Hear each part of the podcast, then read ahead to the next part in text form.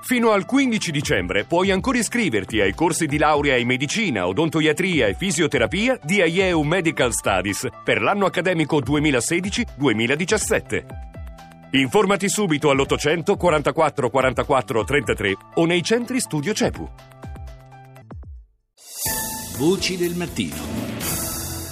Il Centre Humanitaire Paris-Nord, il primo punto di approdo per centinaia di rifugiati e richiedenti asilo che ogni settimana arrivano a Parigi, è il più grande centro di questo genere in Europa ed è stato inaugurato 25 giorni fa sulla scia dello sgombero della cosiddetta giungla di Calais. L'obiettivo è fornire assistenza ai più vulnerabili in fuga da guerre e carestie e scongiurare la formazione di nuove tendopoli. A gestire il centro è Emmaus Solidarité, l'organizzazione contro l'esclusione creata dalla BPR nel 1954. Rita Pedizzi ha raccolto la testimonianza di Erisi Baholli, un giovane ingegnere edile di Tirana che ha scelto di fare il volontario in quella struttura. Il centro è separato in due strutture, c'è la prima struttura dove loro vengono per la prima volta, si registrano, danno il nome e tutto e poi passano da noi, dalla parte dove lavoro anch'io, che è la parte notturna dove loro mangiano, dormono e passano i giorni finché non si trova un'altra sistemazione definitiva, che vuol dire per andare al sud di Francia o intorno a Parigi o al nord, in un altro centro che potranno fare i documenti e potranno iniziare una nuova vita. Quanto possono sostare in questo centro? La struttura è di due piani, io sono al primo piano, ogni struttura è separata e ha un colore, il mio colore dove lavoro io è azzurro, da me per esempio possono dormire 56 persone, in generale sono 8 colori e quindi più o meno sono 400 persone che possono stare se il centro è pieno. In generale da 4-5 giorni, massimo 10 giorni. E infatti le persone cambiano quasi ogni 5 giorni, massimo 10, e quindi vengono degli altri, perché infatti c'è anche necessità di fare questa cosa, perché ci sono tante persone che dormono ancora fuori e che hanno bisogno di passare tra questo centro per poi andare in una sistemazione più lunga. Di che nazionalità sono queste persone? In generale la più gran parte sono afghani, sono di Sudan, poi da tutte le parti, tipo anche di Somalia, Eritrea, pakistanesi, quindi da tutte le parti del mondo. È stupendo perché tutti parlano un po' inglese, qualcuno parla un po' italiano perché è già passato dall'Italia per venire in Francia, e poi la lingua non è troppo importante perché alla fine c'è anche la lingua del corpo, che ti puoi capire tutte le cose che hanno passato, ma anche le cose che ti vogliono raccontare. Quindi c'è questo scambio di esperienze.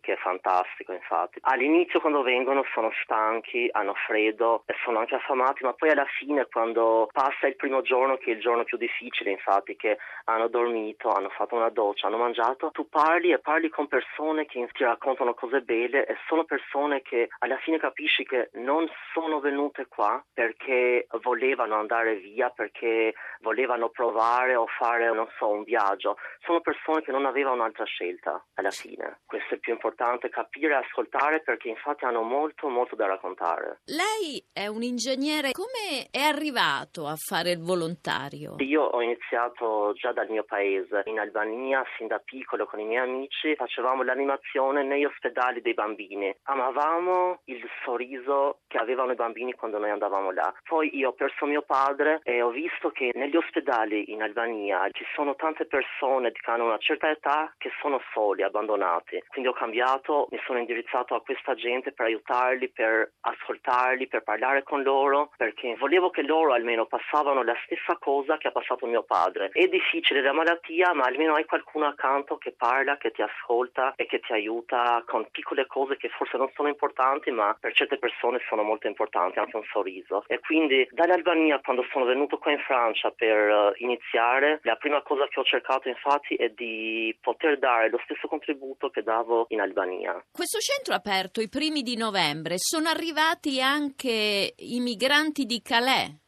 Sì, che poi si sono trasferiti in altre parti di Francia. Come li aiuta? Circolano parole che dicono che sono aggressivi, soprattutto quelli di Calais, ma anche in generale tutte le persone che vengono sono difficili, ma infatti non è vero, sono solo stanchi.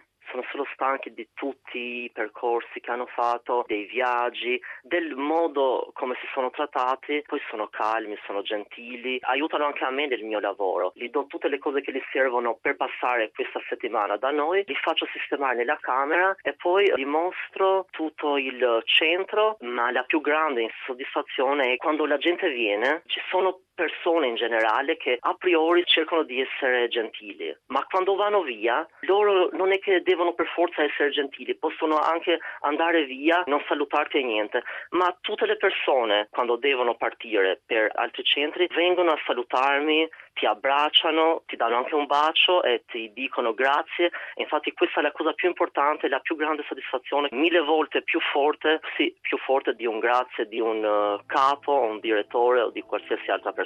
Infatti